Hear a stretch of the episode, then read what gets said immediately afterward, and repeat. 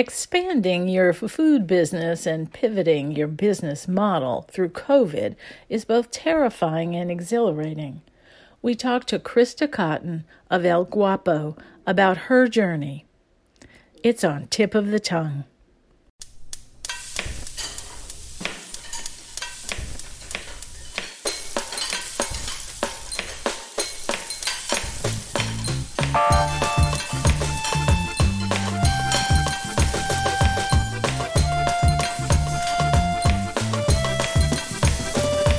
Welcome to Tip of the Tongue, a podcast on the Nitty Grits Network, where we explore the intersection of food and drink and museums. This is Liz Williams. We're here today with Krista Cotton, C E O of El Guapo, a cocktail company that manufactures everything but the booze. Welcome, Krista. Thank you for having me. So why don't you tell us a little bit about your journey as to how you got here? Sure. So I grew up in a very small town in southwest Georgia. It's called Leesburg, population twenty-six hundred. But I do come from a very entrepreneurial family. And when I was five years old, my father started a commercial real estate portfolio with one shopping center. And his goal was to have five and ten and twenty. And by the time I graduated from high school, he had seven point five million square feet of commercial real estate that was all grocery anchored. And it is now one of the largest privately held commercial real estate portfolios in the Southeast. So I always looked up to him. I got the entrepreneurial bug early. My parents always gave me a lot of responsibility uh, from a very early age, working at that company in the summers and at trade conventions all across the U S. And I always knew that I wanted to be just like my dad when I grew up. So when you say at a very early age, how early was that? I think I started doing random jobs for my dad in middle school. And then... Oh, wow. That is right. Early. Yeah. Yes. So I...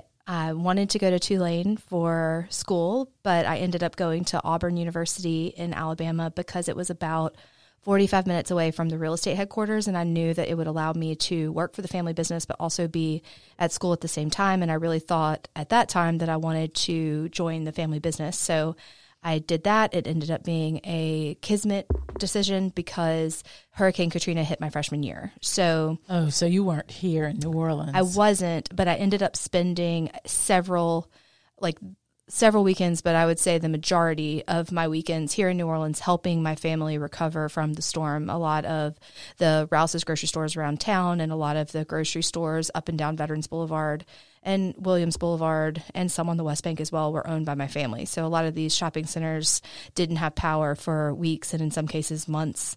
Um, and all of the the refrigeration and freezing mechanisms and systems needed to be completely replaced. And that was a very dirty job, but it did make me very passionate about New Orleans. And it, it only underscored my interest in entrepreneurship. So right as New Orleans was getting back on its feet, the credit crunch happened in two thousand seven, two thousand eight. And my yes. dad decided that as a family, we really needed to diversify because we'd had so many issues with insurance claims, as everyone did after the storm, with, you know, various properties not being covered because of wind damage and, you know, all the different games whatever, that were played. Whatever exception they could find. Exactly. Yes. And it, it was a very stressful time for my family, honestly, and he really did want to diversify. So he saw an article in the Wall Street Journal about a craft distiller named Seth Fox. He's in Atchison, Kansas, and he was one of the first craft distillers in America. And he said, you know, I think I'm going to open a distillery. And everyone in our in our friend circle and social circle said, oh, it's a midlife crisis. He's not really going to do this. But he drove himself to Kansas and hired Seth as a consultant. And I spent my last two years at Auburn helping my parents open Georgia's first legal distillery. We like to make that distinction because, of course, there are bootleggers and moonshine all over, but we had the first license and did build the first distillery. So I got a front row seat to entrepreneurship from start to finish with that project, and I loved it. And what, what company was that? That is thirteenth Colony Distilleries. They make Southern rye whiskey, um, sour mash. They have a vodka and a gin. My brother Max still runs it to this day. But once I graduated from Auburn in twenty ten, Tim Cook actually did our commencement speech, and I got in my U-Haul and I drove here to New Orleans. I've always wanted to be here, and it was important to me that I do so. So I got a job at a branding agency here in town, and I was very interested in learning more about market strategy, research, and branding. So I went on that journey and worked for a local New Orleans company for about five years, I think, four or five years. And I loved it. My main client was the Louisiana Office of Tourism. So I filmed all of the tourism commercials that ran on T V and radio and on the internet for the state. Um, the lieutenant governor was in charge of that, but I was the account executive on the advertising side that ran all of those projects. And I really did love that job, but I got to know a lot of the chefs and high-end hotel accounts around town. And I really just knew that I wanted to somehow merge what I was doing for the family business and what I had learned on the marketing and advertising side of things. So one of my last projects on that job was actually Top Chef Season eleven. The state underwrote the advertising fee to be able to film that here in New Orleans, and the state marketing and tourism budget paid for it, and they were very concerned that since state taxpayer money paid for the show, they didn't want it to become a show about New Orleans. They really wanted it to be equitably shot all around the state, and they wanted to make sure that the locations and the judges that represented um, the state of Louisiana uh, really came through, and it didn't just become a show about New Orleans. So my job was to plan the challenges and do a lot of the location scouting, and, and it was it was really exciting. But a lot of the chefs that I met on that show were really the first chefs to give us credibility and put us behind the bar when I started El Guapo. And those are a lot of the relationships that I still hold dear and have really been able to make El Guapo what it has become over the last four and a half years.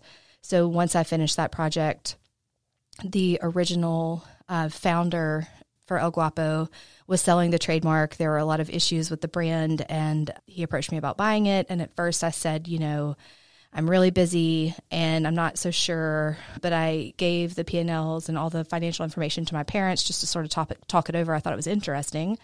And my dad said, if you don't do this, I'm going to. And that's really the push that I needed to start on my own journey. So that was four and a half years ago. I closed it. I, I bought the trademark and started my own L L C, which is a, an important distinction. I did start my own company and founded my own thing, and we just have the El Guapo trademark as a part of a larger company.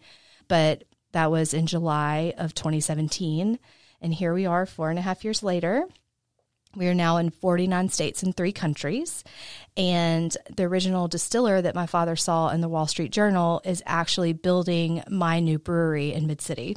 So how's that for a full circle That really experience? Is a full circle. So are you still using the same recipes? Did you get no. the recipes as part of the- So there were some recipes, but there were a lot of issues with the food science, and um honestly, everything had to be completely redone.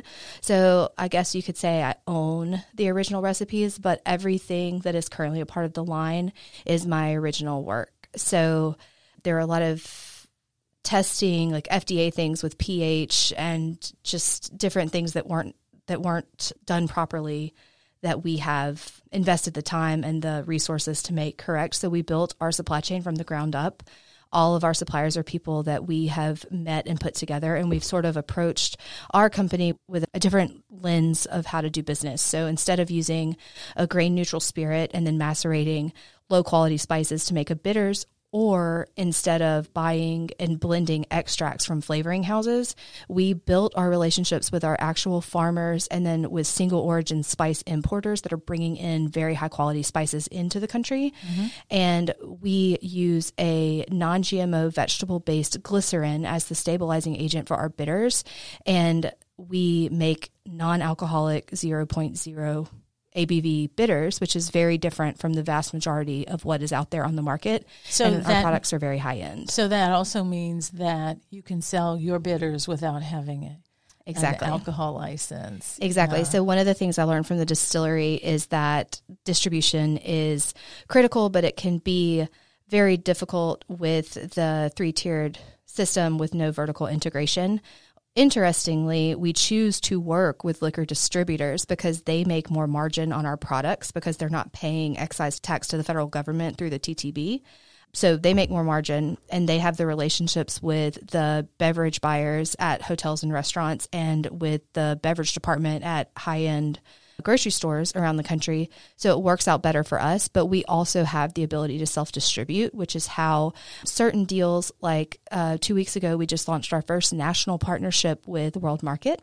So now three of our mixers are available at all two hundred fifty-eight World Market locations around the country, and that was a direct deal. So no distributors, all eight pallets shipped from our brand new warehouse in Mid-City, and we have additional partnerships like that that we'll be announcing later in twenty twenty-two. So you say that you manufacture everything but the booze. Correct. So what else besides bitters? So it started with bitters, obviously. We've sort of dropped the, it used to be El Guapo bitters. Now we're just El Guapo. It gets confusing for people. We then branched out into syrups, which has been really fun. Uh, we try to use as many local ingredients as possible. We do a lot of limited edition prod- products and um, projects with local farmers.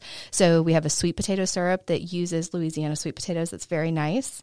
My uncle actually grows pecans on a family farm for us, and we won an award for Made in the South by Garden and Gun for our Creole Orgeat. It's made with pecans instead of the traditional almonds, almonds. which uh-huh. is very good.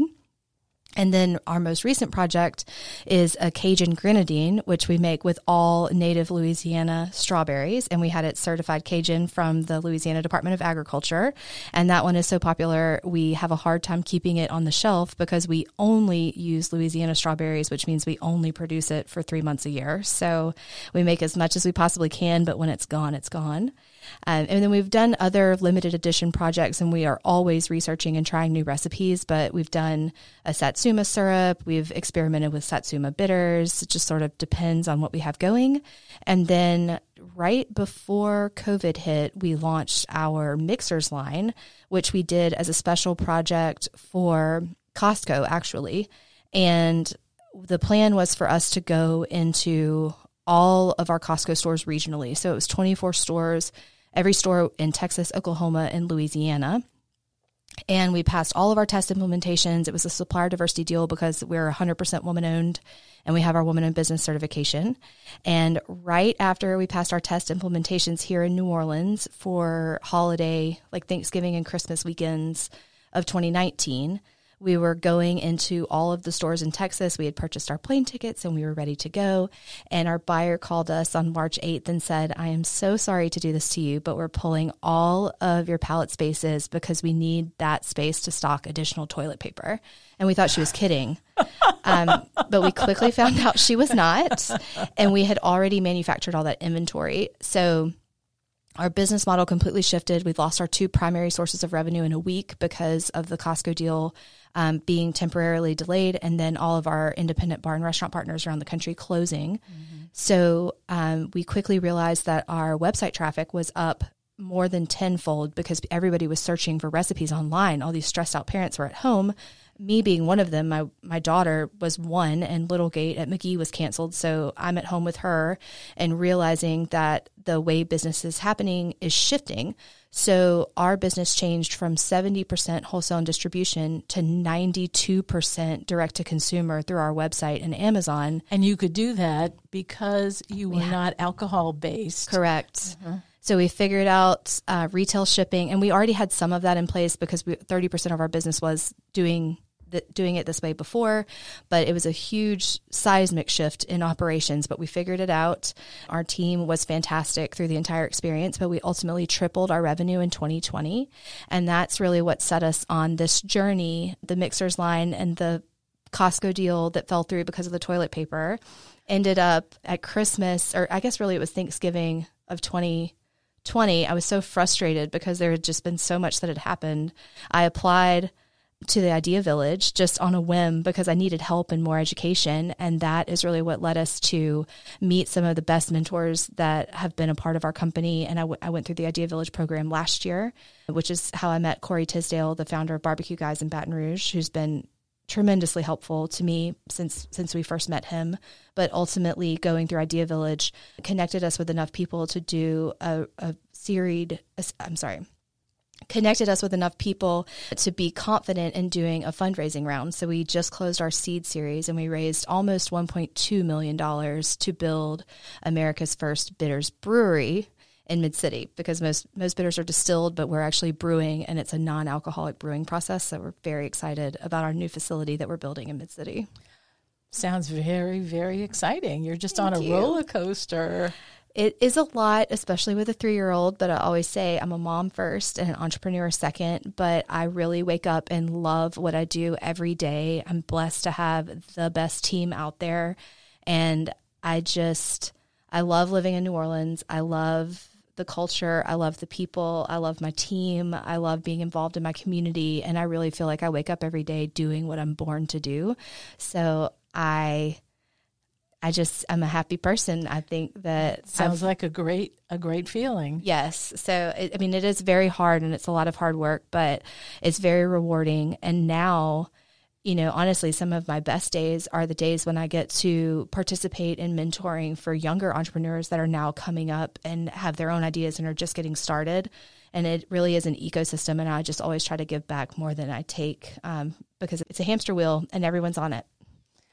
Sounds really, really exciting. So tell me something. Tell me about your website.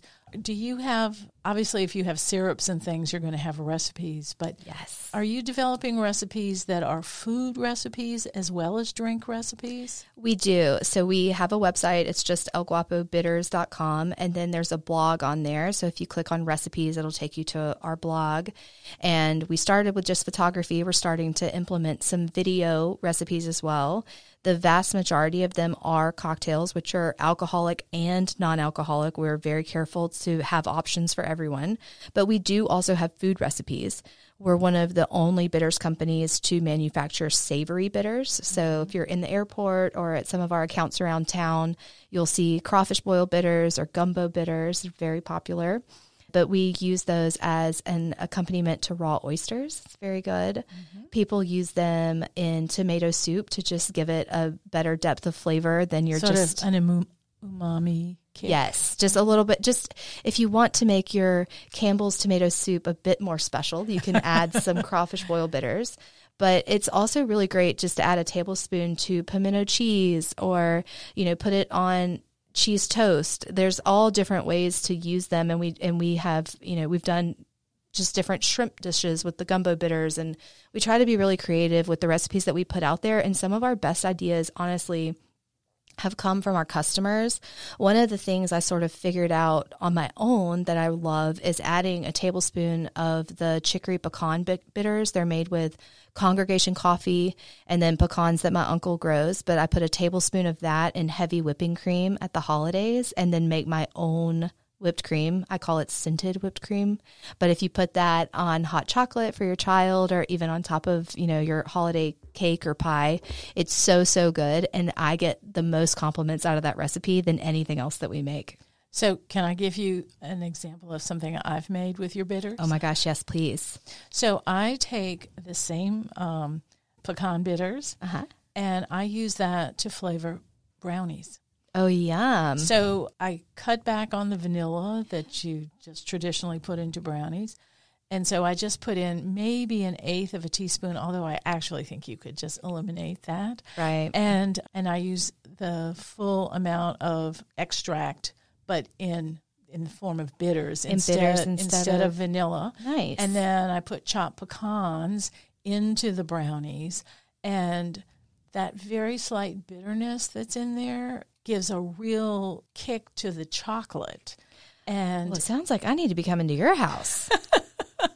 And the smell in oh, the sure. oven is just unbelievable. So I think I would recommend not just a tablespoon into whipped cream or whatever, which I, I do think that makes sense to do. So I'm not saying that's not a good thing, but that that you could really cook with them right. in a way that I, I think um, – people aren't really thinking of, and I'd be happy to talk to you about that. I would love that. We've done in COVID, I mean, everyone was baking, right? So we did try to do some like fun baking recipes with bitters, but admittedly with my three-year-old, I don't get as much time in the kitchen as I used to, but I would love to try your brownie recipe. It really, really is it's delicious. And just the idea of having your chopped pecans and that flavor actually be in the brownie, um, it's just really good. I love that. I think that sounds great.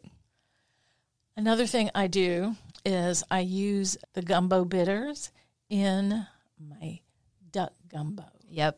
That really, really is a great enhancer also, I think. Amazing. I do love a good gumbo. Now I'm hungry. So what is on the horizon that you can talk about? I realize that if things are in development, you may not be able to say, but there's got to be some kind of tease you can give us. So, you know, it's so interesting going through this process. I tend to keep my head down and uh, just really focus on what our team is is doing, but there's been so much press recently, uh, and I'm so grateful for it, but the Times-Picayune article on the front page, the Forbes articles, there was another one that came out yesterday. Biz New Orleans has been incremental in our success, but so many people have sort of connected the dots and figured out the family relationships of, you know, my parents and those things that weren't necessarily so public before, and so many amazing people have reached out to us.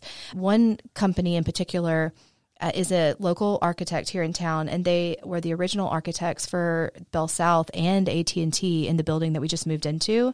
And it has been so amazing, just the connections and people that have gotten our email addresses and reached out with various things. But like, for example, this architecture firm, they have the original linen drawings from like the thirties oh, and forties. Wow.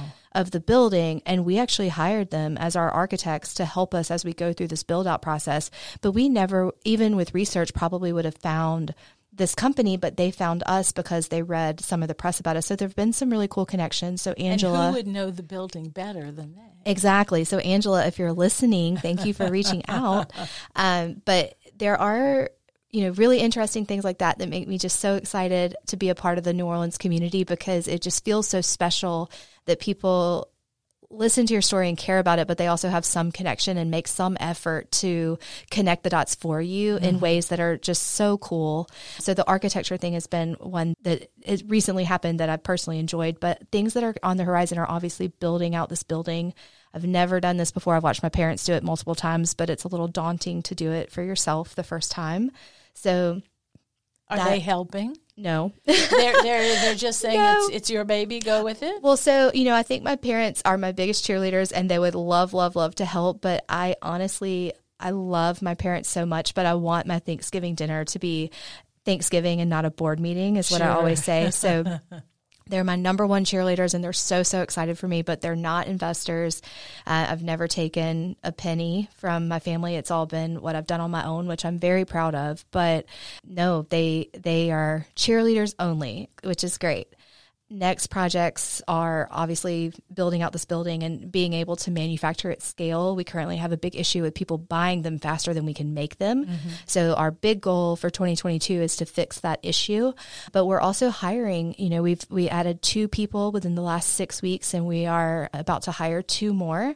So, you know, even just twenty-four months ago, there were six people and only three of us were full-time, and I think we'll be at over twenty by the end of the year. So a lot of changes, uh, a lot of a lot of good changes, but also building the operations and the processes to be able to support all of this growth is really important. And hopefully taking a vacation at some point in the near future. I haven't done that in a while, so it would be nice to be able to take a little break. So are you planning to put a, a retail um, section in your building, maybe with a tour and tasting room? So it's interesting because we get asked this question. This is probably the second most frequent question we get asked. Uh-huh. And I used to think every everybody's been to a brewery. Everybody's been to a distillery. It's not like that interesting. People don't really want to see, but people want to see it. So even just today and yesterday, we were meeting with the architects and sort of talking about phase one and phase two of what this project should look like. And phase one is truly just getting operational because we need the capacity to be able to support the demand and fix some of our supply chain issues. So that's phase one. And then once we have it open, yes, I think I'm going to go back on my word. I used to say, oh, we're not going to do that. Who cares? But I think we are. And we're trying to kind of figure out what that's like. and what it should be, and build an experience that our customers would be excited to see. And I think components of that are merchandise and a tour, but I also think it's things like cocktail classes and how do we have not-for-profits be able to use the space, and what are the other ways that we can partner with people in our community to use our building, not just for profit, but also for good. Well, we, of course, are very aware of all of the culinary and cocktail places in the city, and for culinary tourism in general, that if we're all sort of together, correct, you know, you get this uh, rising tides. Raise all uh, ships. Yes, exactly. I agree. I agree. And so the more we have, the more reason people might have to stay another day in New Orleans, correct, and all of that. Especially if we can eventually, when we have enough, we can add some kind of a brochure that's basically a culinary brochure. Like a, road, like a guide map. Like a guide map, exactly, that we all participate in. I think that would be a whole lot of fun. I completely agree. And I... I mean, I guess I always thought that we would get there, but it's all happening so fast. And it, it, July will be five years, and I'm very proud. Most businesses fail within five years. So right. Even to get to this point has been, you know, I, I I think guess in my heart I always knew it would be successful, but also you look back and you think, wow, oh my gosh, we did it, or we're doing it, rather. It'll never be done. It'll never be done. I'm learning that. It's progress, not perfection. But I do think that a lot of the most surprising pieces are how interested our customers are. And we have a lot of repeat customers, and they want to see the pro- process and they want to meet the people who are making it. So we're kind of starting to put our heads together to figure out what that looks like. And it's probably not a realistic twenty twenty-two goal, but definitely for twenty twenty-three.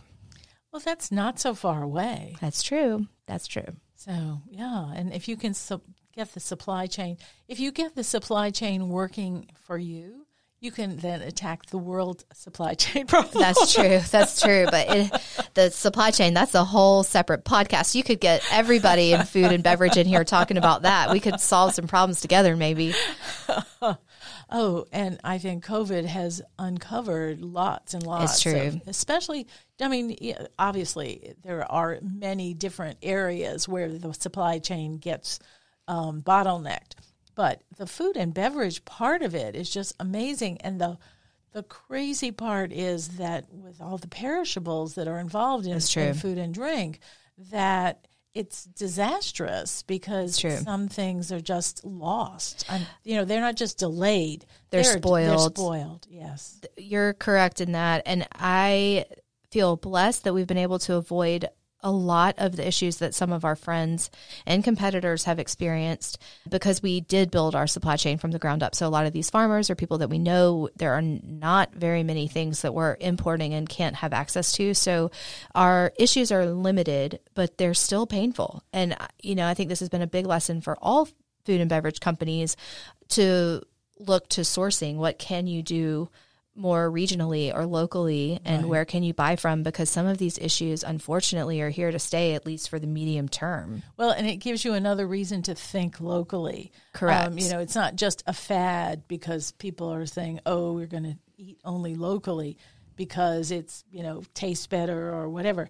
I mean, there are other kinds of business reasons, too, why it's a smart idea. Correct. And, yes, I think that the regionalization and localization of supply chains and food chains is, it's definitely not a trend. It is here to stay. Right. So do you have some kind of redundancy built in so that if you lose power or something like that, you'll be able to continue to operate?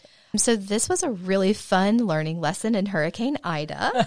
So our previous building on Chapultepec, which Poppy Tucker came to came to visit, and we did a podcast with her there, it was less than three thousand square feet. And when we started growing exponentially, we started putting shipping containers in the backyard because we just needed the space to hold raw materials, and we didn't have anywhere to put it. And when Ida hit, we didn't have a generator, and we lost all of the raw materials that were on hand that were fresh items because they spoil, just like we were just talking about. And we lost a third of our roof. So the building was flooded in certain parts, and you know, it wasn't it wasn't my best week or month. It was terrible, but a lot of us were dealing with these issues. Sure.